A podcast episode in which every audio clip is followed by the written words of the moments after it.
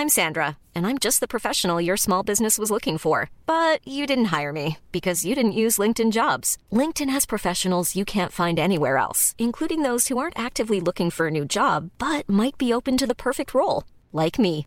In a given month, over 70% of LinkedIn users don't visit other leading job sites. So if you're not looking on LinkedIn, you'll miss out on great candidates like Sandra. Start hiring professionals like a professional. Post your free job on linkedin.com/people today. Hello légende, bienvenue pour notre septième hors-série stat avec le roi de la discipline, Master Fabs Barrow, alias Lasbar, que vous commencez à connaître. Fab nous fait un état des lieux de son début de saison et je peux vous dire que c'est dense, il a du boulot, c'est bon signe. Puis on enquille pied au plancher avec le débrief de l'Open d'Australie 2022 d'un point de vue stat pour vous apporter quelques précieux pourcentages applicables dans vos propres jeux. Vous allez le sentir, Fab a à cœur de continuer la démocratisation de la stat dans le tennis et c'est une chance pour nous de bénéficier de l'expertise d'un tel passionné qui côtoie et travaille avec l'élite du tennis mondial. Si vous nous avez découvert récemment, on a enregistré 4 clés d'optimisation statistique avec Fab. C'est gratuit et si vous voulez découvrir comment la stat peut changer votre jeu, il suffit de les récupérer, c'est offert en premier lien dans la description. Vous allez comprendre l'importance du service dans votre jeu. Vous allez aussi comprendre comment mieux retourner en fonction de votre style de jeu, comment exploiter le schéma service plus 1, à savoir le premier coup de raquette après votre service, et enfin optimiser la fonction de votre revers. C'est 1h14 de contenu offert. Foncez récupérer ces quatre clés si c'est pas encore fait. Et si vous voulez aller plus loin en passant votre jeu au peigne fin à l'aide de la stat et enfin comprendre chiffre à l'appui pourquoi vous gagnez ou perdez vos matchs, vous avez jusqu'à dimanche pour profiter de 100 euros offerts sur notre formation stat. Vous allez découvrir l'outil que Fab utilise pour statser les rencontres de ses clients et leur délivrer des préparations de matchs chirurgicales. Fab nous l'assure, ça permet de gagner en moyenne 15% de matchs en plus, de quoi aller grappiller deux classements supplémentaires cette saison. La formation est garantie satisfait ou remboursée pendant 60 jours sur simple demande par mail, alors ne vous privez pas et foncez. Les liens sont en description de l'épisode. Place à ce nouvel hors-série stat avec Fabs Barrow. Bonne découverte et bonne écoute à tous. Hello Fabrice, comment vas-tu? Mais euh, très bien, mon Max. Et Bon, toi? Eh bien ça va, merveilleux. Ce lundi matin, c'est la reprise du, non pas le laboratoire de l'Asbar, mais un hors-série stat dédié à l'Open d'Australie 2022, puisque, une fois n'est pas coutume, tu as statsé comme jamais pendant cette quinzaine. On a un plan à vous proposer. Alors, on va débrief dans un premier temps euh, la finale dame, si je ne me trompe pas, avec Collins, qui, selon Fab, est méga importante à analyser puisqu'elle a une cadence qui étouffe. On enchaînera avec Ashley Barty, qui, elle, a une variété et une puissance qu'il est intéressant de noter d'un point de vue stat. On enchaînera avec le serveur volleyeur des temps modernes, Crécy, Maxime, de son Très intéressant, très intéressant. et enfin, on terminera par un protagoniste non moins intéressant, Monsieur Raphaël Nadal, plus agressif que jamais selon Monsieur Sbarro, hormis le match de la finale. Mais tout ça, on le verra en temps voulu. Fab, est-ce que j'ai respecté le plan Est-ce que tout est bon? Est-ce que tu as quelque chose Oui. à ajouter? On est, on, est, on est bien, on est bien là. Et puis, Hop. chaque fois, l'idée, c'est chaque fois donc de profiler les joueurs, d'expliquer statistiquement leurs points forts, leurs points forts et leurs, points faibles, pour rebondir sur des optimisations que, que, que monsieur tout le monde peut peut-être, si son style de jeu correspond à celui du champion, utiliser. Donc, c'est un peu Merveilleux. ça l'idée, c'est de profiler pour que l'auditeur se, puisse se reconnaître dans certains joueurs et améliorer son style de jeu. Donc, c'est vraiment l'idée, c'est de faire un peu d'op- de l'optimisation du joueur par les champions de l'Open d'Australie. Et avant de commencer, Fab, est-ce que tu peux juste nous faire un petit état des lieux? Est-ce que tu es en carence de sommeil comme d'habitude? Comment as-tu géré ton effort sur cette quinzaine? Alors, ouais, même pas la quinzaine, on peut parler depuis le début de la saison parce qu'on n'oublie pas qu'il y a eu la TP Cup euh, la deuxième semaine, avant, la, la semaine avant de l'Open d'Australie, qui était les qualifs plus deux, trois tournois, et l'Open d'Australie. Donc, c'est clair que là, euh, je me suis mis à l'horaire australien, mais un horaire australien aménagé, je dirais. Je me, lève, je me suis levé tous les matins à 5 heures du mat, alors que les matchs commençaient à 1 heure, donc j'avais euh, 4 heures de retard par rapport au programme que je rattrape avec les replays. Et euh, à partir de là, c'était tous les matins, 5 heures midi, grosso modo, stats. et à partir de midi, prépa de match pour le lendemain. Donc c'est un peu le programme, se lever tôt, faire tous les matchs le matin et, les après-midi, préparer les, matchs à venir. Donc c'était un peu le, planning. Tu avais combien de clients, d'équipes à accompagner sur euh, cette euh, À peu près 10. D'accord. Donc ouais, le, nombre de clients euh, augmente, est en constante augmentation. Après, c'est pas 10 de plus par mois, mais un, de plus par mois, mois et demi. Et là maintenant, vu que je garde les, j'ai gardé tous mes anciens, eh ben ça, ça, commence à augmenter ça, et ça fait plus de boulot. Et surtout dans, le début de saison où tout le monde joue. Tu vois, parce qu'après, tu as des creux. Par exemple, style, typiquement là, le début du mois de février, tu as des mecs qui font des pauses d'une, deux, trois semaines. Donc là, là on va avoir, je vais avoir pas dix joueurs par semaine. Mais là, sur les quatre premières semaines, il y avait beaucoup, beaucoup de mes clients qui jouaient. Donc c'était plein de chez plein, avec des nouvelles collaborations où il faut tout de suite essayer de performer. Et, euh, et ouais, bien. Et dans, l'ensemble, franchement, euh, je suis très content. Bah, j'ai envie, c'est peut-être un peu gonflé, mais j'ai envie de te dire comme d'hab, des, résultats au-dessus de la moyenne. Parce que maintenant, je, me, suis fait des, moyennes. Je sais comment juger mes performances. Euh, et par rapport à ces performances, tu vois, en gros, pour, juger les performances, euh, tu as trois cas de figure quand tu joues un match tu joues en perf à ton niveau ou en contre. On est d'accord ça, c'est un peu, tout le monde peut se reconnaître dans un schéma. Est-ce que je joue en perf Après, évidemment, tu as les variantes. Je joue en, petite perf ou en petite courbe. Mais bref, il faut essayer quand même d'être objectif et de synthétiser. Et par rapport à ça, il y a des ratios. Donc, en règle générale, euh, il y a un certain pourcentage de perf. Donc, après, c'est le pourcentage contraire de contre, puisque ça va être équitable. Et quand tu joues à ton niveau, bah, tu es à 50-50. Donc, par rapport à ces résultats, euh, j'ai des résultats 10 à 15% au-dessus de, des moyennes, ce qui est une super performance. Donc, globalement, euh, ma, saison australienne, pour le moment, a des très bons chiffres avec 10-15 de plus de victoires que, que la moyenne. Donc, très bon début de saison. J'espère que ça puisse continuer comme ça toute la saison. Mais comme l'année passée à l'Open d'Australie, où ça a tout de suite bien performé, bah, pour moi, cette année, il y a des très bons résultats avec mes clients et bah, je peux que être content. Quoi. je, travaille pour ça. Chaque match, je veux le gagner, comme d'hab. Il n'y a pas un match que j'ai pas envie de gagner, que ce soit en challenger, en premier tour des qualifs de l'Open d'Australie ou en finale de l'Open d'Australie. Tous les matchs sont pris chez moi avec le même sérieux pour pouvoir essayer de grappiller. Et aussi, maintenant, je me suis mis ces objectifs de stats personnels, c'est vrai, il faut le dire, d'atteindre un certain nombre de finales et, d'être plus haut que ces ratios pour prouver, toujours continuer de prouver que la, la stats amène un plus. Donc, voilà. Euh, juste pour rappel, euh, en... à l'US Open dernier, tu avais une stat incroyable puisque tu avais un joueur qui avait mm. gagné, enfin une équipe qui avait gagné, une autre qui avait fait finale. Euh, là, ton ratio victoire-défaite, enfin ton pourcentage de, de, victoire est de combien sur cette Open d'Australie? Non, je pense sur la tournée complète, mais sur la tournée complète, c'est à peu près deux matchs gagnés sur trois. Ok. Après, évidemment que quand, quand, tu travailles avec des top 10, eh oui, bien sûr deux matchs gagnés sur trois, c'est pas bon. Mais il faut compter que dans mes dix clients, euh, j'en ai aussi maintenant quatre au niveau challenger. Et, j'ai des gars qui sont aussi top 100, mais tu vois, moyen top 100. Donc, il faut tous les prendre dans la balance. Si tu travailles qu'avec du top 10, gagner deux matchs sur trois, tu sors. Bah, tu vois, quand je reviens sur l'autre stat que je t'ai dit par rapport au contre et au perf, tu es, dans du négatif. Si, tu si, si on contre, tu gagnes deux matchs sur trois, d'après ce que j'ai calculé, tu es légèrement négatif par rapport à la, à la moyenne. Donc, euh, donc mon, mon, 60, en gros, deux matchs gagnés sur trois, représente 10 à 15% de matchs gagnés en plus que la moyenne. Donc, je travaille avec des clients différents, c'est pas que du top 10. Ouais. Pour les, pour les nouveaux éditeurs, est-ce qu'on peut préciser que tu as arrêté euh, euh, ponctuellement de travailler avec Gilles Servara et que vous avez repris exceptionnellement pour ce début d'année ou ça, ça reste du... Ouais, c'est. bah, vu qu'on a souvent parlé de, de vu qu'on a souvent parlé de Gilles, on, peut dire que je peux continuer de dire deux trois choses sur Gilles, oui. Euh, et, les autres restent. Euh, Gilles et Nico ont toujours été des gens sur qui j'ai de, de, qui j'ai parlé sur Tennis bah Legend. Et c'est ça, oui, avec Gilles. Donc on a refait ce mois. Je, et je ne sais pas euh, notre avenir entre parenthèses. Si on continue. là, le, le, contrat était jusqu'à fin de l'Open Australie.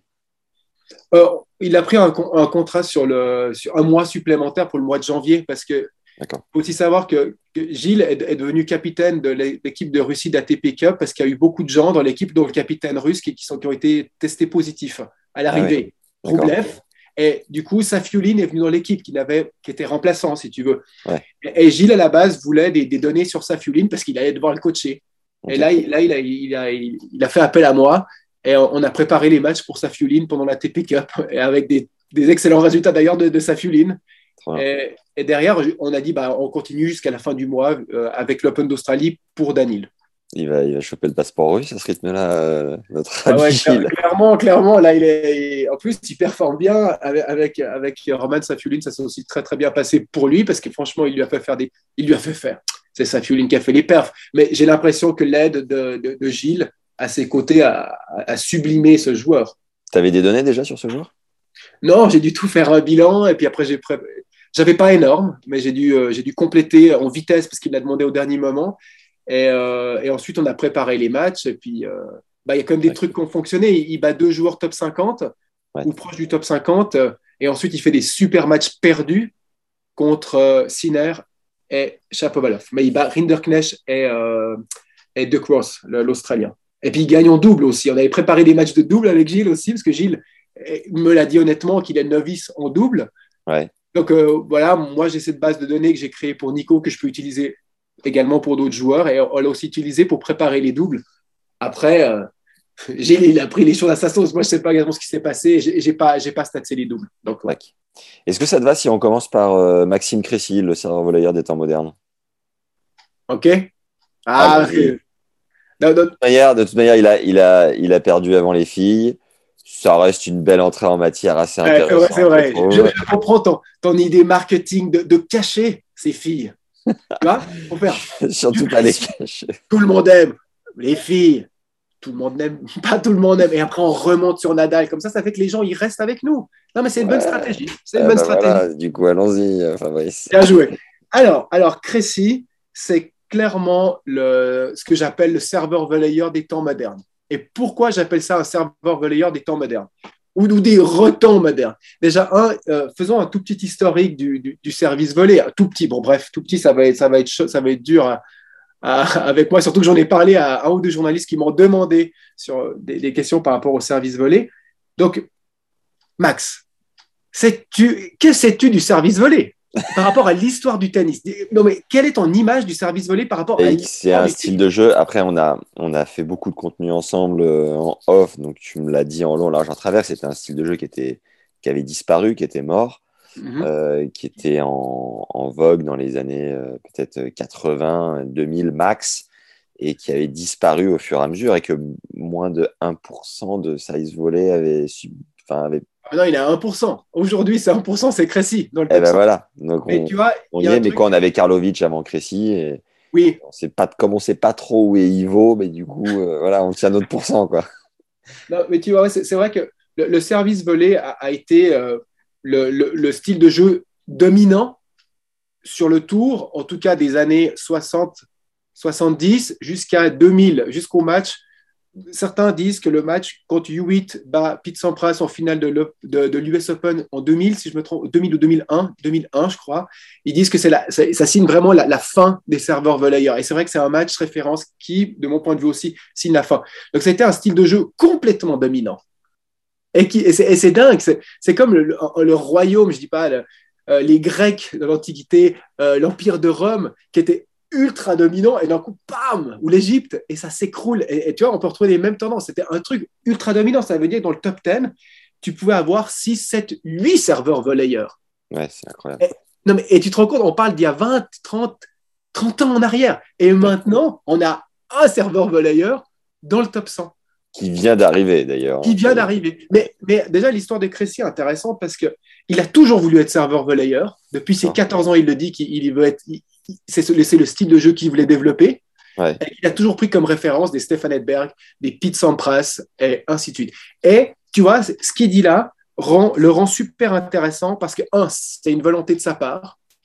Donc, euh, parce que, attention, pour moi, le serveur, leur serveur volleyeur, avant lui, c'était des gens qui, pour moi, optimisaient leur faiblesse en faisant du service volé. Ça veut dire que j'ai conscience que je ne suis pas bon au fond de cours, donc, j'enchaîne mon service à la volée parce que le, service est ma force. C'était du Karlovic, c'était du Sam Gross, c'était des très gros serveurs, si tu veux, qui étaient limités au fond de corps et qui optimisaient leur style de jeu. Et du coup, Isner euh, rentre pas du tout dans le service volé Is- Isner, Isner, hormis à la fin de sa carrière, il a joué beaucoup de one-two punch. Tu sais, le one-two punch approach, c'est tu serres, c'est du premier coup, coup droit, je monte à la volée. C'était un peu ça, plus le style de jeu d'Isner. C'était plus ce que j'appelle un serveur puncher. Et en fin de carrière, il est venu plus serveur offensif, voire serveur volleyeur. Mais ça, c'est avec l'âge. hein. Parce qu'avec l'âge, il s'est dit, bah, je me sens encore peut-être moins fort au fond de cours. Alors, je vais encore plus écourter les échanges et optimiser tout ce qui va derrière mon service. Quoi. Donc, euh, mais, mais quand il était au sommet de sa carrière, par, exemple, quand il gagne Miami contre Zverev en finale, euh, Isner ne fait pas du service volé. Il fait des montées en deux temps, il envoie, il envoie son service, évidemment, et des grandes lattes en coup droit. C'est vraiment son style de jeu. Mais euh, serveur volleyeur, plus maintenant, mais pas. Donc, revenons à Cressy. Cressy, il a la particularité, et ça, c'est super rare parce que je vais quand même, distinguer, il y a trois types de serveurs volleyeurs, si tu veux. Et lui, il est dans le serveur volleyeur, ce que j'appelle neutre. Neutre veut dire aussi bon au service qu'à la volée. Alors, laisse-moi juste euh, catégoriser, profiler les deux, les deux- deux autres types de serveurs volleyeurs. Tu as le serveur volleyeur qui n'est pas spécialement bon à la volée, mais qui sert tellement bien et il optimise en montant la volée, mais sa volée est moyenne. Ouais. Karlovic, clairement.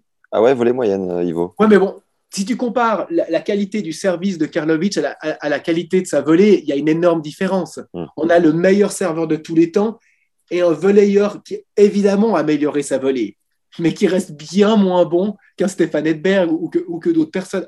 À la volée, c'est normal quand tu fais 2m20, excuse-moi, mais c'est dur d'être ultra bon à la volée. Donc ça, il y a eu pas mal de serveurs volleyeurs qui, qui ont une meilleure qualité, bien meilleure qualité de service que de volée. Après, tu as le contraire. Tu as des serveurs volleyeurs qui ont une meilleure qualité de volée que de service. Stéphane Edberg, c'est clairement l'exemple. Ça veut dire, le, il faisait des premières, deuxièmes, très kickés, pour lui permettre de, voler, de se mettre en condition de voler super bien. Et au final, dans les stats, il prenait un plus gros avantage avec sa volée que son service. Et après, tu as les, un autre joueur, le dernier serveur volleyeur d'ailleurs, comme euh, Edberg, c'était euh, Misha Zverev, qui lui aussi était un serveur volleyeur avec une meilleure qualité de volée que de service. Et tu as, ceux que je dis, les neutres, ceux qui sont autant bons l'un que l'autre que correspond Cressy. C'est Cressy, il a une volée exceptionnelle qu'il a travaillé comme un malade, ça se voit. Sa première volée à Cressy, elle est jouée quasi tout le temps à l'intérieur des carrés de service, comme Stéphane Edberg. Alors qu'un Pete Sampras, il servait tellement fort qu'il était derrière la ligne de service. On a fait des études par rapport à ça, en moyenne. Hein. Donc, il a toutes les stratégies du vrai serveur volleyeur à la Edberg avec un service ultra efficace. Donc, Et un jeu de fond de cours des temps modernes. Non, hélas, pas pour lui. Ah putain, merci. Non, hélas, pas pour lui. Là, ça, ça. On, va y revenir. Ça veut dire que vraiment, c'est quelqu'un qui sait jouer parfaitement le service volé. Et en plus, c'est quelqu'un qui sert bien en première et en deuxième balle. Donc, on a, la panoplie complète du serveur volleyeur des temps modernes. Euh, D'ailleurs, je pense que ce sera un cas de figure unique et isolé. Comme je t'ai déjà dit, il l'a voulu à partir de ses 14 ans de faire ça. Il a pris comme référence tous ces grands serveurs que je vois maintenant en lui. Et donc, donc c'est pas le problème, c'est que s'il influence des gens, il influence des mecs qui ont des gros services qui vont optimiser en montant plus à la volée. Tu bailles. ça y est. Non, mais c'est normal. Quand je parle de chiffres, trois personnes sur quatre commencent à bailler. Je sais pas, je pense que c'est un, un, un, truc physiologique. C'est génial, quoi. Je, je, franchement, ça, ça renforce ma, ma, confiance en moi que ce que je dis est ultra intéressant, Max. Non, mais honnêtement, tu bailles. Bref, je reviens. Heureusement, je suis tripé dans mon truc, mais je reviens. ah putain, ça faisait longtemps qu'on s'était pas vu. Ah ouais, c'est magnifique. C'est les retrouvailles. Oh, Fab. Oh, oh, encore tes chiffres tellement chiants. Merci Fab. Allez, bon, bref. Ok. bref. Je, donc, je termine sur, euh, sur Cressy. Donc, vraiment, Cressy, c'est quelqu'un d'unique en son genre, qui va influencer des gens dans le service volé, mais qui, lui, il s'est fait sa voix comme ça. Et il a des objectifs ultra élevés. Il le dit ouvertement. Je veux être numéro mondial. mondial avec ouais. le service volé. Et ce qu'on voit, quand on voit ce qu'il a fait à l'Open d'Australie, franchement, il embête. Il, il, en, il emmerde, tu vois ce que je veux dire? Il, ouais. Mais non, les gens n'ont plus du tout l'habitude de ce style de jeu. Et en plus, il le maîtrise complètement, ce style de jeu. Donc, c'est pas, tu arrives avec un service volé, allez, du coup, j'ai décidé de le faire à, mes 22 ans, 23 ans. C'est un mec qui l'a développé toute sa vie. Et maintenant, on peut voir les bienfaits de ce style de jeu parce qu'il le maîtrise complètement. Donc, ça veut dire une bonne première balle, il joue quasi des premières, deuxièmes, super efficace. Il a une première volée jouée le plus souvent dans les, dans les carrés de service, voire plus, voire, plus proche du filet. La, la, qualité de sa volée a été travaillée et retravaillée. Elle est monstrueuse. Donc, les gens qui veulent s'influencer de lui, ils doivent énormément travailler la technique au service et la technique à la volée et ont joué des tonnes et des tonnes et des tonnes. Je pense que ce mec, si je ne me trompe pas, je n'ai pas les chiffres, il doit passer 80% de son, entraînement à faire du service et de la volée, et peut-être 20% au fond. C'est une estimation, j'ai aucune idée de comment il s'entraîne, mais il est tellement bon dans ses registres et il l'a tellement voulu que c'est magnifique ce qu'il fait. Ça va donner euh, de nouveau, ça fait plaisir d'en voir un serveur volleyeur. Par contre, quand tu avais 60% du top 100, c'était un peu, un peu ennuyeux, sans être méchant, mais là, en avoir un comme ça, et, et il va embêter, et les résultats qu'il fait cette année prouvent que ça fonctionne, parce qu'il le maîtrise complètement. Par contre, quelqu'un qui ne le maîtrise pas complètement, pour moi, ça ne fonctionnera pas. Il peut monter top 10, tu penses? Honnêtement, oui. Mais, mais il Et numéro pas... mondial, t'en penses quoi? Un rapide break pour nous filer un immense coup de main. Mets-nous un like dès maintenant si t'es sur YouTube. Ça nous aide comme jamais à faire connaître notre travail. 5 étoiles si t'es sur Apple Podcast ou Spotify, un avis sympa sur toutes ces plateformes, ça fait chaud au cœur. Tu as les 4 clés d'optimisation stats offertes dédiées au service, au retour, à ton premier coup de raquette après le service et au revers à récupérer dans le premier lien en description. C'est cadeau, c'est offert. Et si tu veux mieux comprendre ton style de jeu, ce que Fab appelle ton ADN de joueur, on a rouvert les portes de notre formation stats 33 optimisations statistiques pour des schémas plus clairs sur le cours, ainsi que la méthode de Fab expliquée pas à pas pour récupérer et analyser tes propres stats de match, ainsi que celles de tes adversaires. Une fois la saisie effectuée, elle te délivre automatiquement 6 pages d'analyse de match. C'est un outil ultra complet et facile d'utilisation qui permet, selon les retours de Fab, de gagner 15% de matchs en plus par saison. Alors on ne se prive pas, on fonce et on y retourne. Bah, non, non, quand même pas, quand même pas. Mais, euh, mais le, après, après, là, on parle de mindset, on, parle, le, mec, il est juste, il a, il a une vision différente du truc. Et ces gens complètement différents, un peu barrés, il, en fait partie à sa manière. Hmm. Et, ça, c'est ultra intéressant, mais ça n'a plus rien à voir avec le style de jeu. C'est juste l'identité du gars, sa motivation intrinsèque, sa manière de travailler, sa manière d'aborder. C'est là qu'il est génial pour moi. Et, ça, qui, le fait être un mec génial dans du service volé est ultra efficace. Et donc, je trouve même que Danil s'en est bien sorti de, de le battre parce que c'était un match bien, bien plus compliqué que prévu. Mais prêt pour revenir, pour terminer avec Cressy au fond de cours, bah, au fond de cours, non, c'est pas des tours modernes. Il n'est pas si bon que ça au fond de cours. Il est quand même très limité en coup droit et en revers. Il peut surprendre sur des retours. Il peut surprendre à tout moment sur un winner ou une régularité, mais en moyenne, ça gagne pas énormément de points au fond de cours. C'est quand même un point faible. Et vu la technique en coup droit avec une prise externe j'ai l'impression que c'était une prise externe. J'ai pas l'impression qu'il pourra toujours s'améliorer. Mais de là qu'il soit dans la moyenne au fond de cours, moi, j'y crois pas au vu de ce que j'ai vu de lui au fond. Parce qu'il en a des rallyes au fond. Hein. Quand il retourne, il ne fait pas que monter à la volée, même s'il essaye retour volé, mais il ne peut pas le faire tout le temps. Donc, je le trouve quand même limité au, fond. Et c'est ce qui me fait dire que peut-être il ne sera pas un mondial. Mais top 10 avec ce mindset, c'est c'est plus par son mindset que par son style de jeu qui sera pour moi peut-être top 10. Et il a une chance véritable. Après, ça dépend comment il va continuer de se développer. Tu euh, as des gens, tu pensais qu'ils allaient être top 10 quand ils sont arrivés dans le top 100 et puis ils n'ont pas fait grand-chose de plus. Puis tu as des mecs tu pas dans le top 100 déjà, comme Medvedev, puis tu filmes le mec, il va être un mondial cette année sûrement. Donc, chacun a un parcours, ça va dépendre de son environnement, euh, avec qui il est. C'est d'autres choses qui n'ont rien à voir avec le style de jeu, qui n'ont rien à voir avec la stats, qui ont pour moi à voir avec l'identité profonde du gars. Et là, je trouve bien. Donc, c'est ça qui me fait dire. All right. Merci pour cette entrée en matière. Hein. L'américaine Danielle Collins Fabrice. Les joueurs qui jouent en cadence vont pouvoir s'identifier. Ils sont très nombreux à nous écouter. Allez, régale-nous. Ce qui est intéressant par rapport à Collins, c'est que c'est vraiment la, la, joueuse type en cadence pour moi. C'est même ce que j'appelle une cadence puncheuse. Ça veut dire, je vais envoyer du full-in en coup droit, en revers, en retour. C'est Et chez les filles, c'est un style de jeu qui a été souvent employé. Et souvent, elle, a même, je, vais prendre peut-être un, risque, c'est souvent, pas, c'est pas le cas de Collins, hein, c'est pas le cas de Collins, mais c'est souvent le, projet fou des pères avec leurs filles, des pères qui n'ont pas été profs de tennis. Tu, tu, retrouves souvent cette dynamique, et moi j'avais côtoyé un père, c'est-à-dire que ça fait du panier, du panier, du panier, du panier, ça dit à leurs filles, t'envoies que des lattes, en coup droit, en revers. C'est des filles qui sont sur leur ligne, qui envoient que du lourd des deux côtés et qui ont été robotisées d'une certaine manière par le père. Euh, l'exemple de Marion Bartoli, c'était un peu ça quand même.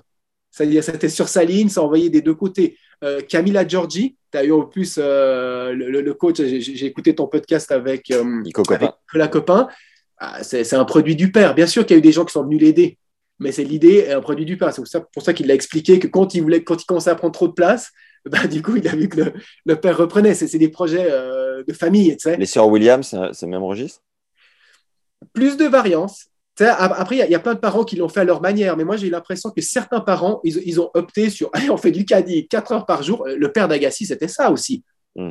Et Agassi, c'est un jour en cadence. Tu vois, as, quand même ce côté cadence et côté souvent de, de, projet familial où des parents, et même un autre cas de figure, avec un joueur français, je ne citerai pas le nom, mais il m'a dit que son, père, qui n'était pas dans le tennis, c'est lui quand même qui l'a formé pendant un bon moment et c'est un mec qui était ultra technique, coup droit revers sur sa ligne. Donc la cadence, on la retrouve chez pas mal. Et ça, je trouve super intéressant parce que si les gens nous écoutent, les parents qui nous écoutent et qui sont en train de faire ça avec leurs enfants, c'est. Et même, attends, excuse-moi, encore Dedin, Océane Dedin, coach, je crois, par son père, on est aussi dans cette filière, je prends des risques partout. Donc, c'est quelque chose qui peut fonctionner. Après, euh, je trouve quand même que c'est quelque chose de limité. Euh, et je pense que les parents qui ont fait ça, euh, il faut quand même bien s'armer. Je trouve que c'est un très bon projet et je, le soutiens, mais s'armer de personnes en parallèle pour aussi amener un peu plus de variance parce que le boom boom, même maintenant chez les filles, ça, limite. Avant, il y en avait beaucoup plus. C'est un peu comme le service volé chez les, euh, garçons, le, boom boom des deux côtés chez les filles, ça a eu son apogée. Et là, j'ai l'impression qu'on est dans quelque chose maintenant de plus complet. Une fille capable d'attaquer et de défendre. Alep, Sviatek et tous ces trucs. OK. Donc, oui. On a. As quelque chose à ajouter pour Collins ou, euh, Oui, encore, désolé. Ah, Daniel, tu es encore avec nous, profite. Au niveau des stats, ce que ça, ce que ça représente au niveau des stats, c'est que c'est une joueuse qui fait plus de points, plus de fautes avec tous les coups possibles que ses adversaires. Plus de points au service, en retour, en coup droit, en revers, à la volée. Et plus de fautes dans ses cinq coups aussi. C'est du, comme je dis, du full in, full out. Et euh, franchement, quand elles sont dans la zone, comme Alizé Cornell a dit à, sa conférence de presse, ça étouffe. c'est des filles qui te donnent pas le temps. Moi, j'ai aussi analysé un autre match de Collins, un, tour inférieur contre une autre joueuse. la joueuse avec qui je travaille a mené, mais à aucun moment, je me suis dit, elle la domine. C'est Collins qui fait les points et les fautes. Mmh. Et elle était tendue en début de match, c'est-à-dire que c'est des rouleaux compresseurs. Agassi a été aussi considéré de rouleau compresseur. C'est des gens qui te donnent peu de temps, qui t'enlèvent du temps. Par contre, ça fait point faute. Donc, tu n'as aussi jamais l'impression de jouer au tennis contre eux. Parce qu'ils font tout. Et pour des filles comme Alizé Cornet, parce que je pense que c'est un bon exemple, en plus, c'est quart de finale à l'Open d'Australie qui, est son meilleur résultat qui perd contre Collins. Elle a dit Alizé Cornet, c'est une joueuse qui a besoin de, de temps pour s'organiser avec son jeu défensif. Et là, Collins lui prend du temps si Alizé aurait dû battre Collins, c'est que Collins aurait tout foiré. C'est la réalité. C'est qu'elle aurait pris plein de risques, elle aurait fait du full out, comme j'appelle. Donc, c'est un jeu, je trouve que c'est super intéressant, Collins, dans le sens que ça représente pas mal le jeu féminin, ou certaines filles sur le tour, mais comme je t'ai dit, un peu moins en ce moment. Et, euh, et ça a été des projets aussi familiaux que, que j'ai déjà vus dans, dans, ces joueuses en cadence. Donc voilà. Après, Barty. Barty, c'est beaucoup plus Merci en tout cas de, de faire vivre ce tennis féminin.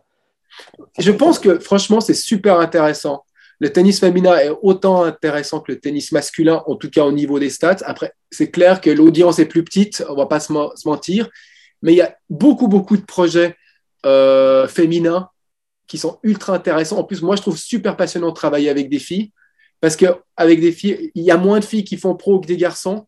Euh, ça nous permet de rêver plus, parce que c'est le, niveau chez les garçons, est tellement élevé, parce qu'il y en a tellement qui veulent faire pro, que chez les filles, moi, je trouve qu'il ça, y, y, a plus de rêves, euh, il y a plus d'ouverture, plus de liberté. personnellement, moi, j'adore aussi coacher des, des femmes, des filles, des femmes. J'ai toujours eu beaucoup de plaisir. Donc, je trouve que le tennis féminin, c'est le top. Et euh, il devrait avoir plus de respect. Et Daniel Collins, ce qu'elle a fait, c'est génial. quoi. C'est déjà une super performance. Donc moi, je suis pour le tennis féminin, pour te dire, j'adore ça. Autant, que le, autant que le masculin. Sérieux, à ce point-là? Mais t'es pas, pas influencé, hein pas influencé du fait de, que ce soit ton travail et oui. c'est ton travail, tu es obligé évidemment de regarder le match de Stade donc tu t'y intéresses par euh, obligation. Mais, non, de, mais de base, est-ce que tu te, entre guillemets, euh, t'enverrais des, des, matchs de, de femmes? Ah, Il y, a, y, a, y, a, des trucs que j'aime mieux dans le coaching. En, tant que coach, j'aimais bien coacher des filles. C'est quelque chose que, dans lequel je me sentais bien. Je sentais que j'avais un super feeling avec elles. On se marrait tout le temps, il y avait un super feeling. Et après, c'est vrai que le côté peut-être, évidemment que je préfère regarder des, des garçons jouer en termes de, du visuel. Mais, mais, quand tu travailles de l'intérieur, tu prépares les matchs et tout, c'est la même chose on prépare des matchs par les stades. J'adore voir est-ce que est-ce que elles, ont pu reproduire ou pas. Et, et, ça, c'est super intéressant. Les stats restent des stats, ça, me passionne. Mais et aussi, chez, les filles, il y a un côté plus scolaire chez les filles que chez les garçons. Et ce côté scolaire, par rapport à la stratégie, peut être intéressant. Si bien amené. Après, il y a un côté émotionnel chez les filles qui, des fois, peut être difficile à contrôler, comme beaucoup de coachs le disent. Mais moi, ça m'a jamais posé problème déjà quand j'étais coach. J'ai toujours eu un bon feeling avec. J'ai eu plus de problèmes limite avec les garçons parce que peut-être j'étais pas assez vieux. J'ai l'impression que les, les, les, filles ont besoin plutôt d'un copain sur le tour et les garçons d'un père. Et moi, quand j'étais sur le tour, j'étais plus le copain dû à mon âge que le père. Parce que le père, j'étais pas assez, j'étais pas assez âgé. J'avais 28, 29, 30, 32 ans, tu vois. Donc, euh, donc peut-être mon feeling était, euh, était là et j'ai eu peut-être plus de difficultés avec les garçons parce que j'ai pas assez de crédibilité à leurs yeux. Chose qui a changé récemment depuis que j'ai passé la quarantaine, que je suis père de famille, où je vois beaucoup plus de crédibilité chez les garçons aussi. Mais ça, c'est quelque chose de nouveau. Alors que chez les filles, j'en ai toujours eu quand j'étais coach. Donc moi, j'aime bien coacher les filles et mon travail avec elles et les coachs avec elles se passe euh, très très bien. Donc euh, aujourd'hui, tu es un peu le Georges Clooney de la stat finalement, de Neuchâtel. Non, pourquoi le Georges Clooney? Le Georges Clooney. Parce que tu es, un homme mûr, Fabrice. Ça y est. C'est bon. Et les cheveux gris, et les cheveux gris, ils arrivent. Chaque, podcast, il y en a plus. Ah, pas toi, pas toi encore. Bientôt la barbe grise suivra. Oui, mais elle est là. Ah, Elle arrive, elle arrive. Bon, allez, on enchaîne avec Ashley Barty. Bah, Ashley Barty, mais Ashley Barty, c'est une joueuse que même les hommes, même les, euh, ceux qui aiment que le tennis masculin, ils s'y intéressent à Ashley Barty. Elle est comme un mondial. Elle a un jeu varié. Elle a un jeu assez masculin d'une certaine manière. Et euh, elle intéresse. Donc, Ashley Barty, je vais venir maintenant sur son profil. ses forces, c'est service et coup droit. C'est-à-dire quand elle domine ses adversaires, c'est grosso modo 50% parce qu'elle fait plus de points au service, 50% parce qu'elle fait plus de points au coup droit. Ce qui est exceptionnel chez elle, c'est que c'est une joueuse de petite taille. J'ai pas sa taille, je crois que c'est 1m67 si je me trompe pas. Et par rapport à sa taille, c'est la meilleure joueuse, serveuse au monde de loin. Elle sert comme une fille qui fait 1m85 si tu veux. C'est incroyable. Voire même mieux que la majorité des filles d'1m80 elle, est, elle a une technique au service parfaite. C'est quelqu'un qui prend beaucoup de risques en première balle avec un pourcentage de première balle plus bas que la moyenne, mais pour faire mal chaque fois. Et une technique irréprochable au service et en coup droit, un relâchement en coup droit au service et une technique parfaite qui fait qu'elle peut prendre. Si tu veux, dans la stats, quand, quand un joueur fait plus de points que ses adversaires avec n'importe quel coup, c'est de la technique. Il ne faut pas aller chercher plus loin. Plus ta technique, plus tu as la capacité de faire plus de points avec ton service, ton, retour, ton coup droit, ton revers. Peut-être la volée moins, parce qu'on peut dire un mec qui a peu de technique, il monte toujours à la volée, puis il fait ce qu'il peut. Mais les, quatre autres, c'est vraiment, il n'y a, pas, a pas de clé. je reviens de, nouveau, prendre des cours, des, leçons individuelles pour améliorer la technique, c'est essentiel pour améliorer les performances des coups. Ensuite, la stratégie, c'est comment les utiliser. Donc, les deux, pour moi, sont complètement liés.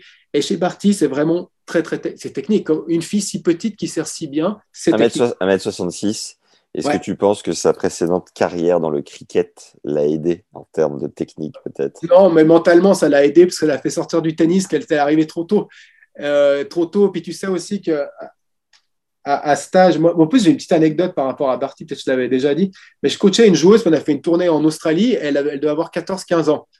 Et on arrive sur ce tournoi en Tasmanie avec ma joueuse et je la vois s'entraîner. Barty à 14-15 ans. Puis, putain, ça c'est la, je me dis, ça c'est la wildcard australienne. Mais faites, je priais, j'ai mais faites que ma joueuse ne la joue pas. Elle éclatait tout le monde en match d'entraînement. Elle avait 15 ans.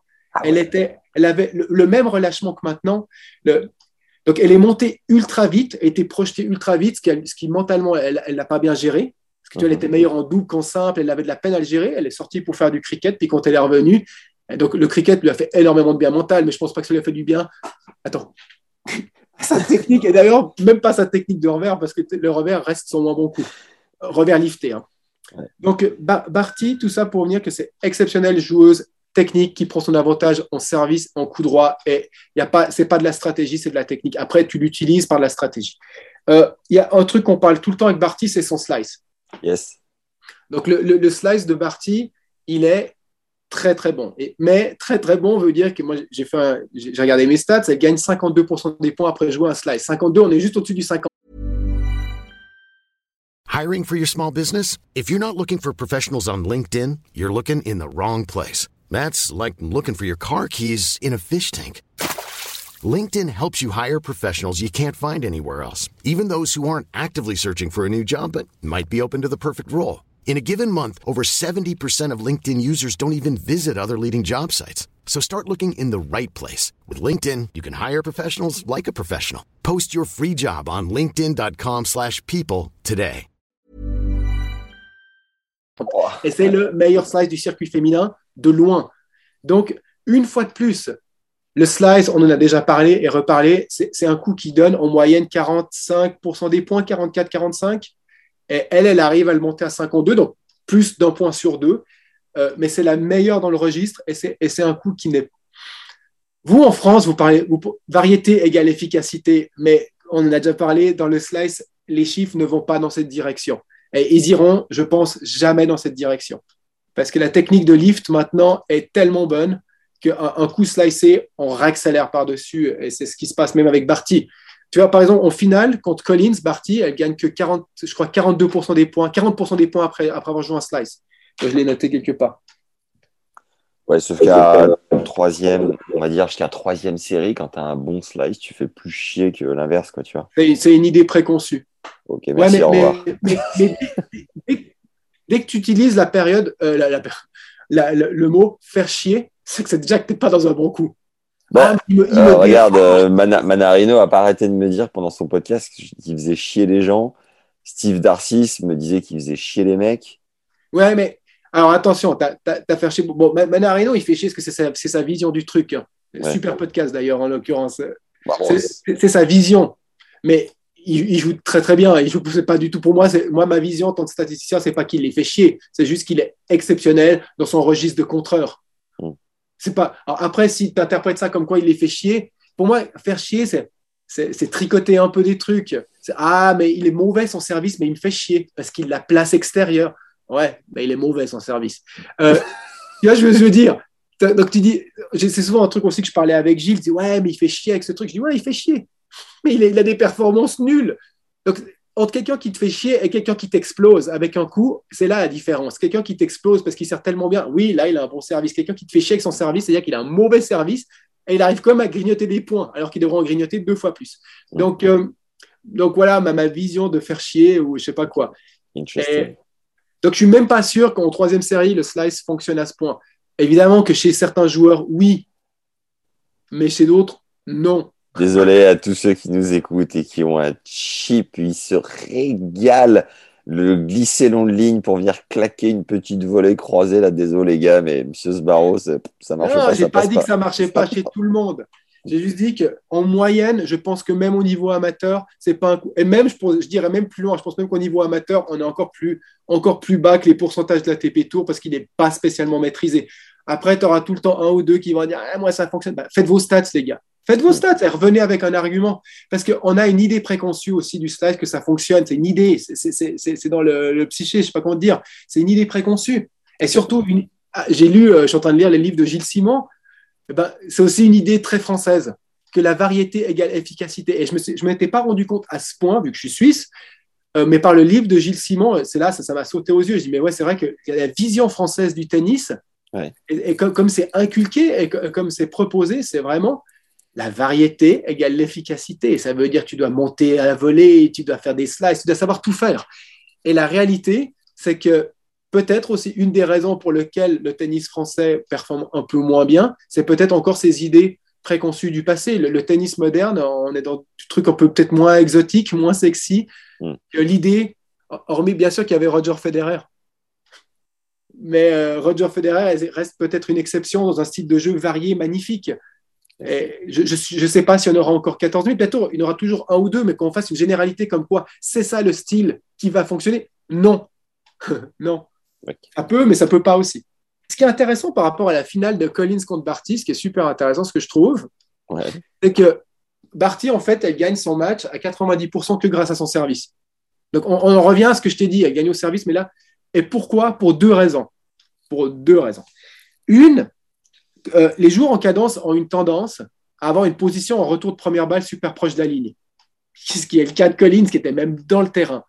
Mais contre une si grande serveuse que Collins, ça ne fonctionne pas. Elle s'est pris énormément d'essais de service gagnant. Beaucoup plus, je pense, un 20 à 30 de plus que la moyenne de, de, Barty. Et ça, c'est que grâce à la position en retour de Collins.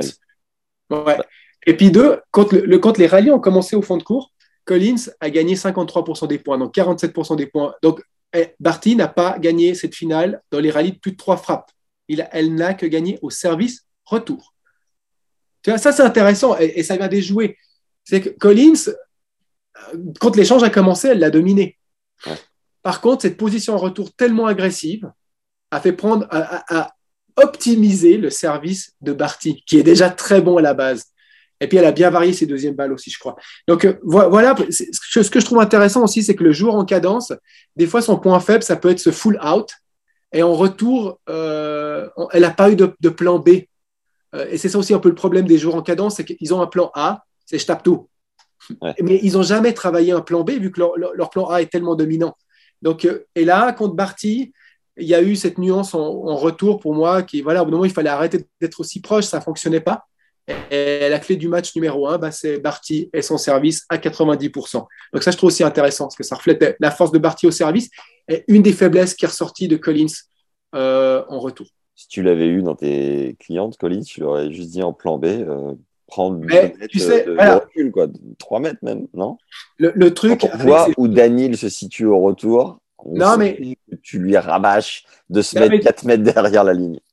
Tu, vois, par contre, en plus, j'ai oublié de parler avant des joueuses en cadence de Caroline Garcia, qui est aussi beaucoup coachée par son père, qui est typiquement une joueuse en cadence qui tape surtout. C'est que c'est des joueuses qui ont été formatées depuis leur plus jeune âge, Georgie, Garcia, Dodin, etc., à envoyer que des vracs. Je, je pense qu'elles ont limite jamais entraîné la défense ou très très peu, peut-être un 10% des entraînements étaient consacrés à la défense. Et, et c'est pas, c'est pas, t'arrives comme ça, elles ont 24, 25, 26 ans, et tu dis, ah, mais maintenant tu vas prendre une position défensive, mm. alors qu'elles ne l'ont jamais fait de leur vie. Oui, théoriquement, ça fonctionnerait, théoriquement, mais la réalité de coach, et tu vois, et c'est ça une fois de plus la différence entre statisticien et coach, c'est que la, la réalité, c'est que si tu connais pas leur background, si tu, tu, elles peuvent peut-être pas le faire. Et ça, tu peux pas arriver vers eux, hey, mais tu dois faire ci et ça, tu dois, tu dois comprendre d'où elles viennent, de comment elles ont été. Et peut-être là, progressivement, tu peux l'amener, peut-être, mais c'est vraiment pas sûr. Donc voilà mon, mon, point de vue par rapport à ça. Et c'est super intéressant, une fois de plus, pour les joueuses en cadence, que c'est elles qui ont cette tendance. Hmm. Et c'est ça que je trouvais intéressant dès le départ quand tu m'as dit que non, Collins n'était pas intéressante. Ben moi, je trouve ultra intéressant dans ce registre. Alors, je ne t'ai personnellement pas dit qu'elle n'était pas intéressante. J'ai repris les mots du boss Johan qui te salue par ailleurs. Mais Johan, après ce podcast, trouvera ça intéressant. voilà. Et puis, de plus en plus, il est important de préciser que nous avons envie d'orienter ces hors-série stats pour que l'auditeur puisse s'identifier aux, euh, aux, données et progresser dans son jeu. Donc, c'était intéressant d'un point de vue euh, jeu en cadence, en tout cas, pour que les mecs qui mettent que des fracas et autres filles, même si je crois qu'il n'y en a pas tant que ça qui nous écoutent, euh, puissent euh, s'en servir. Ouais, mais bon, tu peux aussi prendre le jeu de Collins pour t'influencer si tu es un mec. Il faut arrêter d'être sexiste. Tu peux être un joueur en cadence. C'est ce que je viens de dire. Ah. Après, calme-toi. Mais voilà, c'est ce que tu de dire. Je ne l'ai pas écouté. J'étais déjà révolté dans mon truc. T'es comme une pendule. Allez. le Georges Clooney de la stat. ouais, excuse-moi. Alors peut-être j'ai mal entendu parce que je partais sur un trip. J'ai dit, non, mais arrêtez avec, avec, ces, avec ces filles qui sont tout le temps.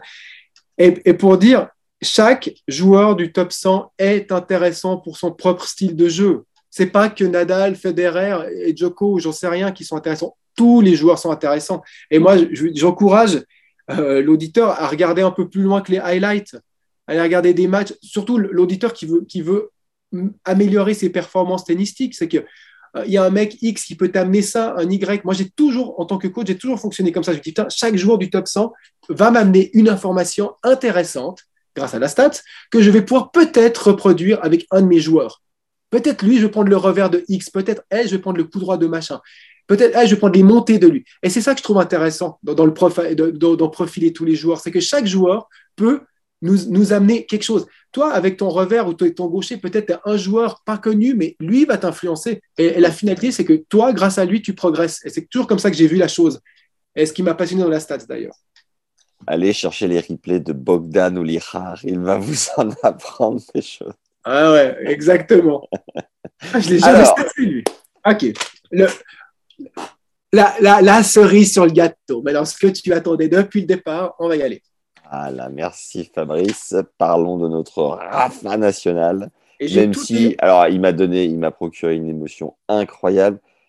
J'ai eu des larmes aux yeux. Je pense que j'aurais pleuré à chaudes larmes si c'était Roger, mais c'est quand même beau. Faut, faut, faut qu'on se le dise, non Est-ce que tu été, est-ce que étais dégoûté toi déjà? Parce que évidemment c'était une ligne en plus euh, sur ton CV, ou est-ce que tu étais quand même dans l'émotion de, de l'histoire, Franchement, euh, rien à foutre de l'histoire. Non, non, mais j'étais mitigé parce qu'évidemment, je voulais que Daniel gagne parce que j'ai travaillé avec Gilles sur ce tournoi, évidemment je peux pas. Tu, imagine-toi, tu travailles, tu es le physio, es le physio de Daniel, mais et tu veux que Nadal gagne, c'est pas, c'est pas faisable. Je veux dire, donc, évidemment, je voulais que Daniel gagne.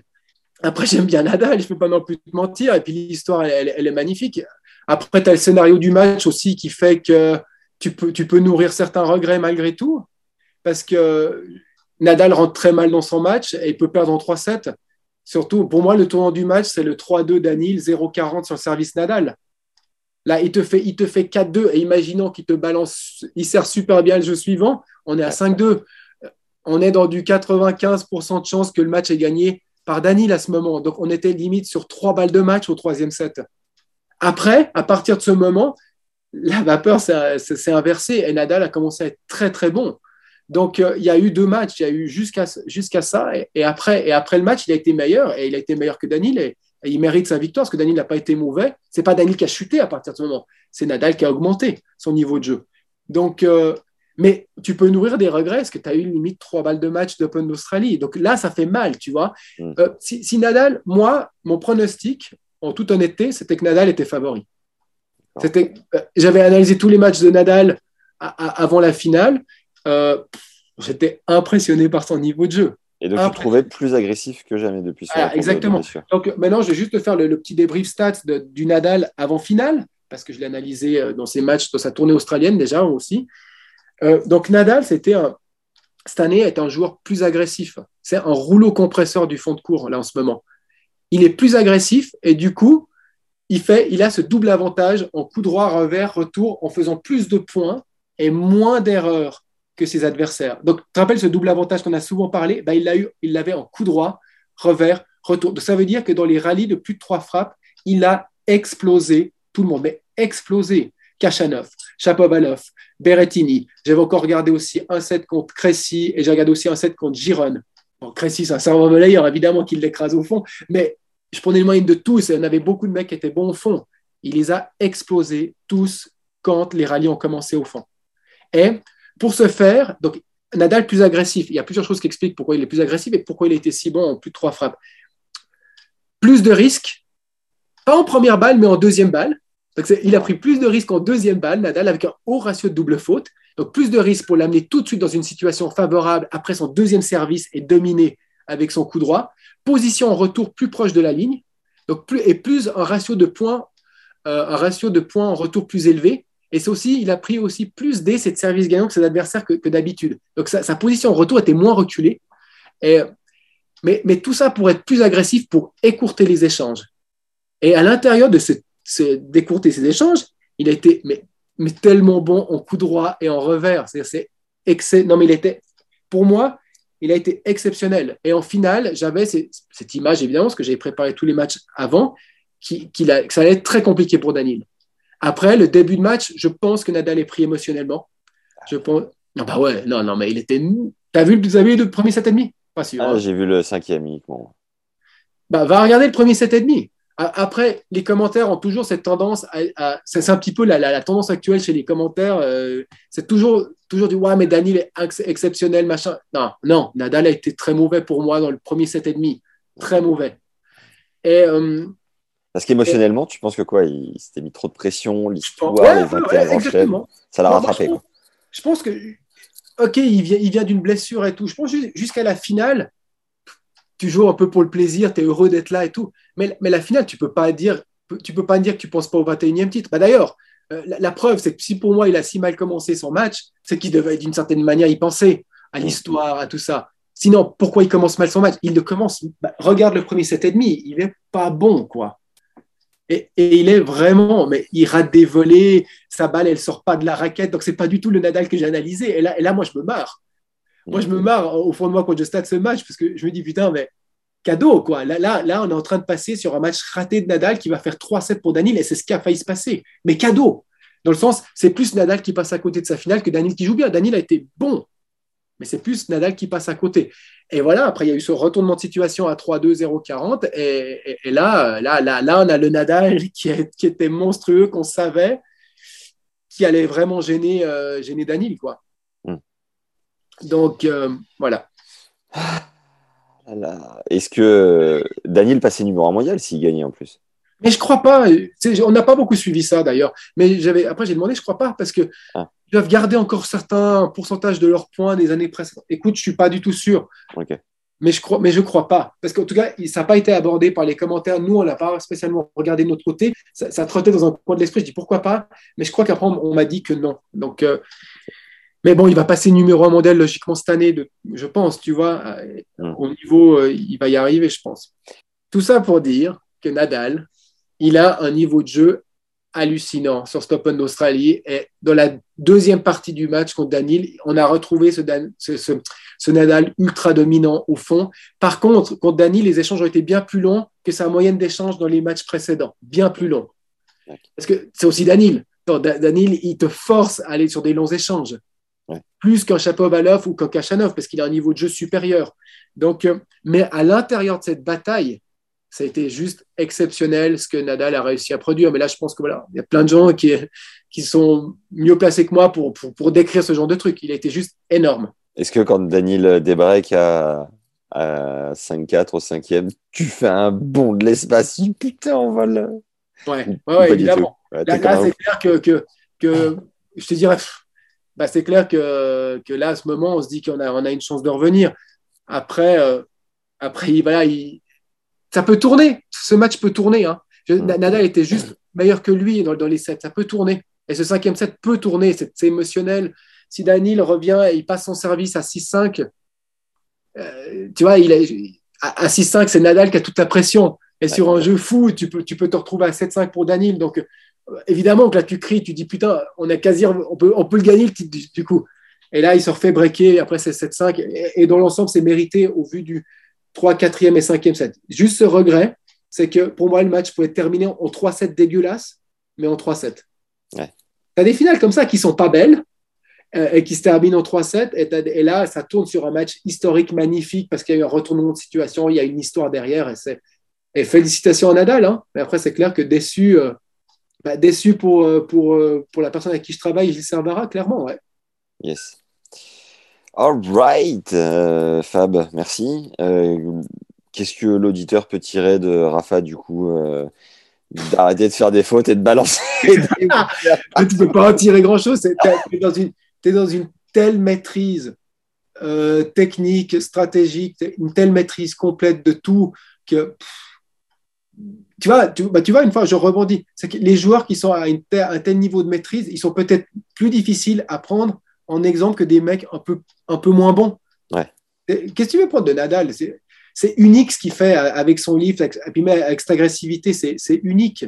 Ce que tu peux prendre comme exemple, c'est son état d'esprit guerrier. Tu vois, je pense plutôt là-dessus, on parle pas de stats.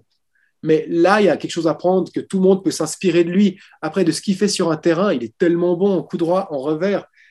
Mais une fois de plus, même qu'on aime, ou, gauche, qu'on aime ou qu'on n'aime pas ça, qui a été beaucoup critiqué, la technique est, exceptionnelle de Rafa. Et une fois de plus, c'est exceptionnel. C'est pas une mauvaise technique optimisée, c'est une exceptionnelle technique, sauf que la finition passe en haut souvent. Et il le fait déjà moins en plus.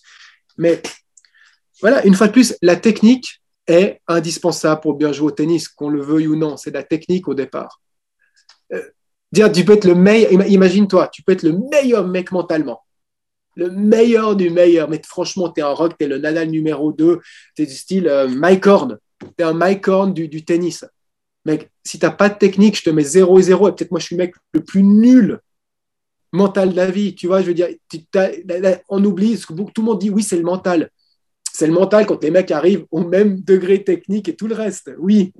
Mais à la base, la, technique, c'est indispensable pour, pour créer des bons joueurs. Ensuite, tu rajoutes de la stratégie, c'est-à-dire comment je vais mettre mes, mes, forces en place. Ça, ça vient un peu plus tard.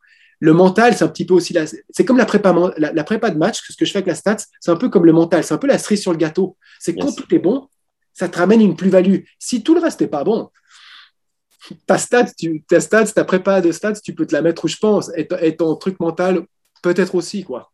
Pour ceux qui nous écoutent et qui ont une technique euh, qui se respecte, décente, il est intéressant de rappeler que l'on a les 33 optimisations qu'on a enregistrées au format audio et vidéo, qui sont euh, ni plus ni moins que le format, euh, on va dire, optimisé du livre que tu as sorti il y a quelques années, qui est revu euh, de manière un petit peu plus récente, puisque voilà, depuis, depuis X années, tu as continué de statser, le circuit a évolué, les tendances ont évolué, on les a reprises au format donc euh, audio ensemble et vidéo. Et on a aussi une formation qui permet à l'auditeur de récupérer et d'analyser ses propres statistiques. Tu nous l'as dit tout à l'heure, euh, si on voulait être sûr que le slice euh, était un bon coup, ben, tout simplement statez vos propres matchs et, analyser vous-même.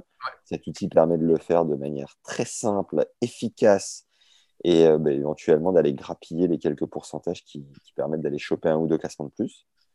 Euh, tu as un nouveau site internet également dont tu voulais nous parler? Euh, Oui, d'abord, je vais juste faire une dernière parenthèse par rapport à, l'optimisation. Quand on considère que son niveau technique est arrivé à maturité, là, la stratégie et les optimisations qu'on fait prennent toutes leurs importances.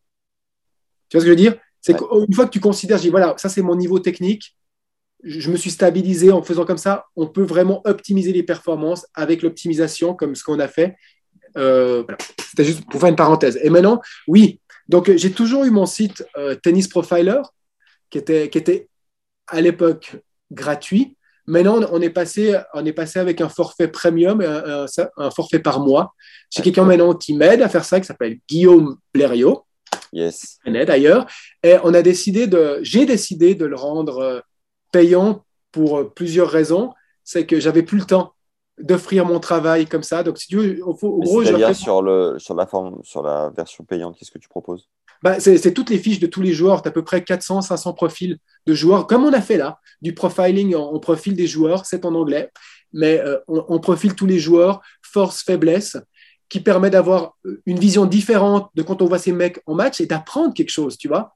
Donc, ça, je trouve super intéressant. Donc, il y, a un dictionnaire de plus de, plus de 400 joueurs euh, à disposition pour un forfait minime de 12 euros par année. Donc, on n'est pas, pas en train de chercher de faire un, gros bénéfice, mais juste que le, site puisse tourner parce que j'ai des frais sur le site et que moi, ça me redonne une motivation de compléter les fiches, chose que j'avais arrêtée depuis quasi deux ans parce que j'y voyais plus, euh, voyais plus l'intérêt parce que je travaillais beaucoup.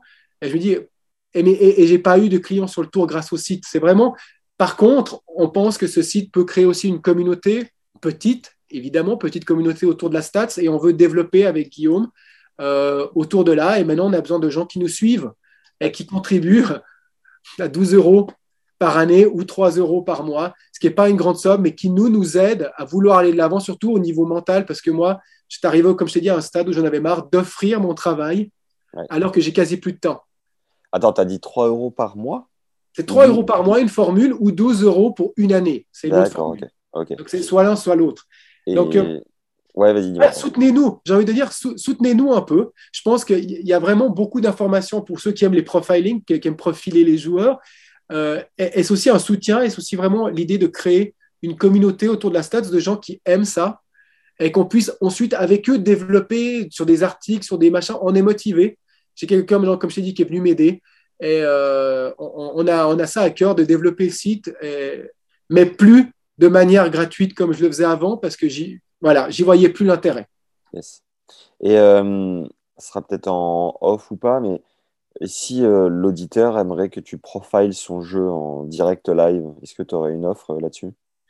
On n'a pas fait d'offre par rapport à ça. Après, c'est au coup par coup. J'ai eu des gens qui m'ont contacté pour le faire. Une personne en l'occurrence. Et voilà, je lui ai fait un petit bilan sur quelqu'un quelqu'un de ces matchs. Ce n'est pas quelque chose que je veux développer.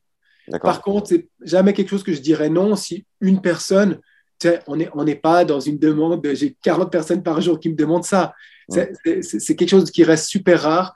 Et, oui, si, une personne veut, euh, veut, être profilée, on peut trouver un arrangement. Évidemment que ça va lui coûter un certain, un certain montant. Je ne veux pas faire ça gratuitement. Surtout en, cette période où j'ai, comme je t'ai dit, je, je travaille avec 10 personnes sur le tour, j'ai de moins en moins de temps. Je suis heureux d'avoir de moins en moins de temps parce que ça veut dire que ça fonctionne pour moi où je voulais que ça fonctionne. Le niveau amateur n'est pas on, voilà, on a fait aussi cette formation ensemble d'optimisation pour le niveau amateur et le niveau national. Et je pense que cette formation va donner plus de réponses que moi qui profile euh, leur jeu. Après, s'ils ont déjà acheté la formation et qu'ils veulent rebondir avec ça en plus, avec plaisir. Avec plaisir, je le ferai. jamais je dirais non à quelqu'un qui veut de la stats. Hein. Jamais. Mais quel grand cœur ce Georges Clounet de la stat. Non. Non, mais tu sais, on, reste toujours dans, un truc qui commence à être mieux perçu. Mais il ne faut pas oublier non-stop que dans mon cas de figure, je me répète, c'est que pendant des années, on m'a dit c'était pas bien, inutile. Donc, je, vais toujours euh, transporter ce bagage avec moi, qu'on m'a dit que c'était de la merde. Donc, maintenant que ça commence à intéresser à peut-être 10-20% des, des joueurs de tennis, c'est un honneur pour moi et c'est un devoir, entre parenthèses, d'être là pour eux et de leur répondre et de faire même ce qu'on fait ici. et, je suis honoré parce qu'on m'a tourné le dos tellement d'années que maintenant j'ai une énergie de le faire et, je, suis content. Donc, quiconque est intéressé par la stats, mais moi je l'accueille les bras ouverts encore, c'est clair et net, parce que ça reste quelque chose qui me passionne, comme tu peux le voir, je crois, et, euh, quelque chose que je trouve tellement utile. Euh, et voilà quoi. Et c'est une petite communauté, et c'est pour ça aussi qu'on veut faire grandir cette communauté sur Tennis Profiler. Et on vous attend. Je voudrais bien avoir allez, on ne veut pas 500 personnes, mais déjà avoir, être une vingtaine, une trentaine, pour nous, c'est beaucoup. Ouais, et faire grandir la communauté sur Tennis Légende également. Évidemment, mais vous êtes, déjà, vous êtes, déjà, des monstres. Vous êtes non, non, non, mais comme tu le dis, le, la stat va intéresser 10-20% des, des, joueurs de tennis. Donc, euh, si on peut aller chercher euh, euh, voilà, plus de gens pour, pour leur faire comprendre que Exactement. progresser grâce à la stat. Mais c'est tout, c'est tout bénéf. Mais comme je t'ai dit, quitte à développer une petite niche au départ, qui s'agrandira, plutôt que d'aller sur du grand public, qui n'est pas ma spécialité, et où je ne vois pas mon apport plus qu'un, qu'un bon journaliste ou que vous, vous êtes bien meilleur que moi dans de l'actualité ou dans des fêtes, il a gagné X, il a fait ça, il a pété sa raquette, je ne sais pas, ce que, ce que les gens prennent en règle générale pour faire de l'audience? On n'est pas dans une niche d'audience, là, on est dans une niche de connaisseurs, et en plus de connaisseurs qui aiment les stats, ou de gens qui veulent améliorer leur tennis. C'est ça ma, niche et notre niche. Vaut mieux avoir peut-être beaucoup moins de personnes, mais des gens qui sont avec nous. Et c'est ça que j'ai envie de développer, en tout cas cette année avec toi. Allez là. Alors, il y avait un petit retour que je voulais te faire sur euh, euh, d'une personne qui a suivi une formation sur la stat, qui a gagné un match au couteau la semaine dernière. Allez. Et qui me faisait un retour euh, assez sympa. Vincent, peut-être, voilà. Je viens de rentrer d'un match de tennis entreprise. J'ai gagné à 30, je suis 15-5. Au mieux, j'étais 15-4. Euh, bref, j'ai gagné en 3-7, 1-6, 6-4, 6-4. Ce qui est marrant, c'est que j'ai tout simplement gagné en mental, au mental, et en appliquant les principes de la stat.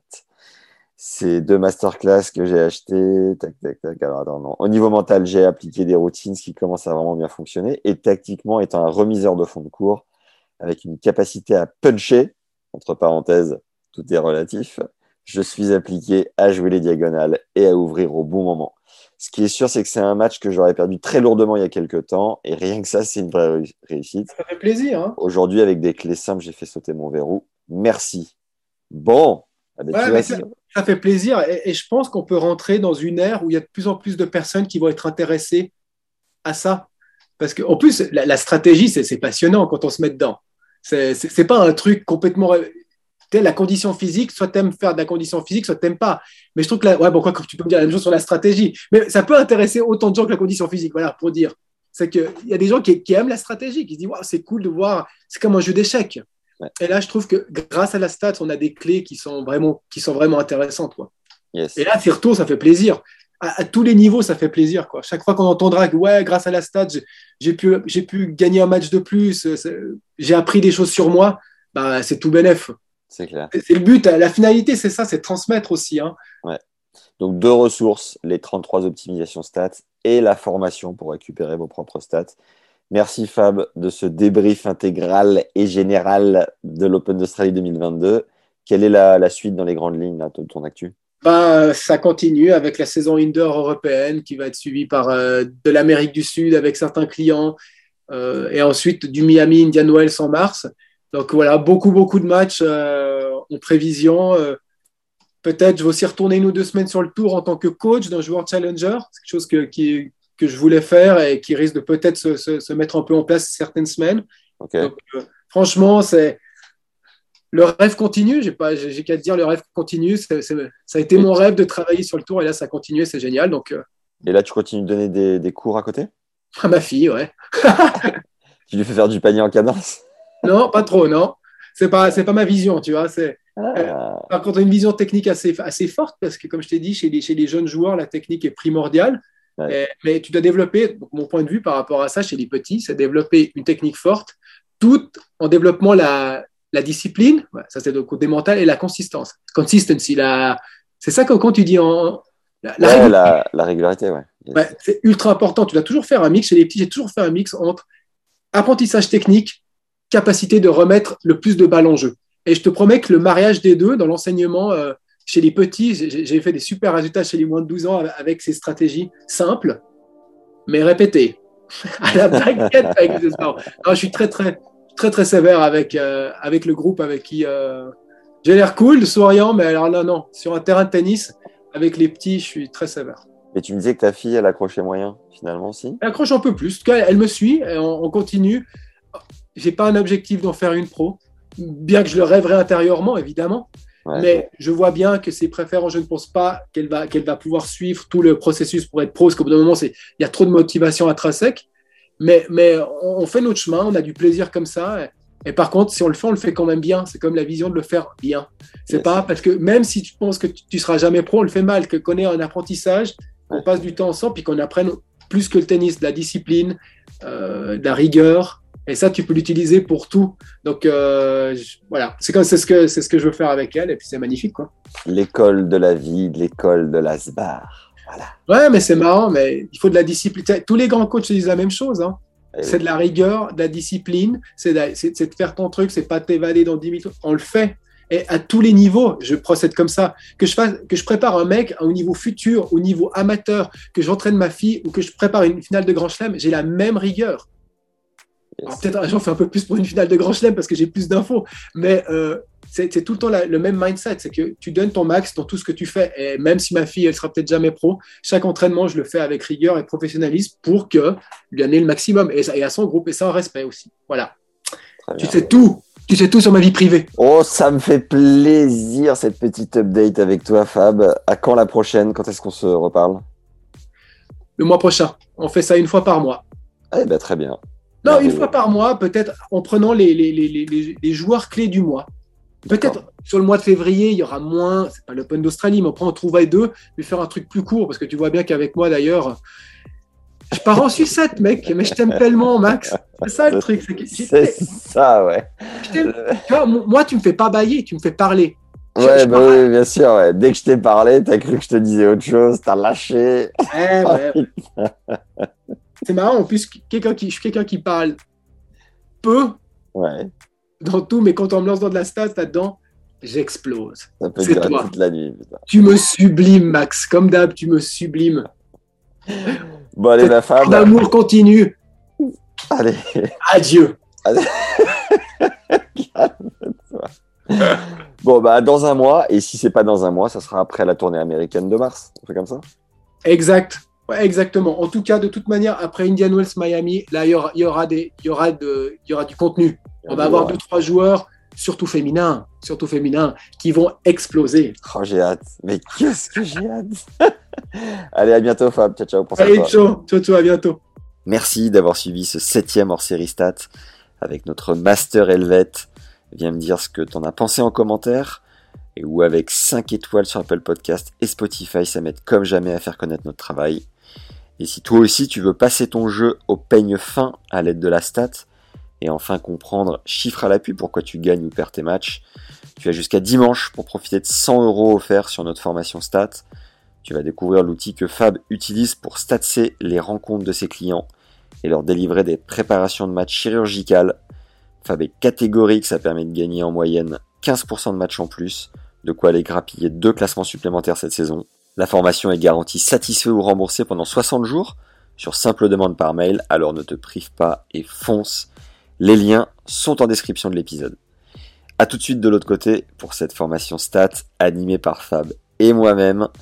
Prends soin de toi. Ciao.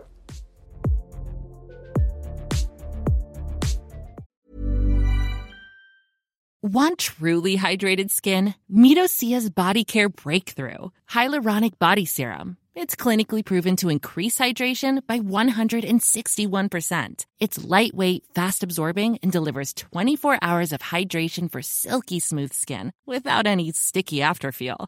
Treat your skin to clean, vegan skincare from Osea. Get 10% off your first order with code SUMMER at OseaMalibu.com. That's O S E A Malibu.com code SUMMER.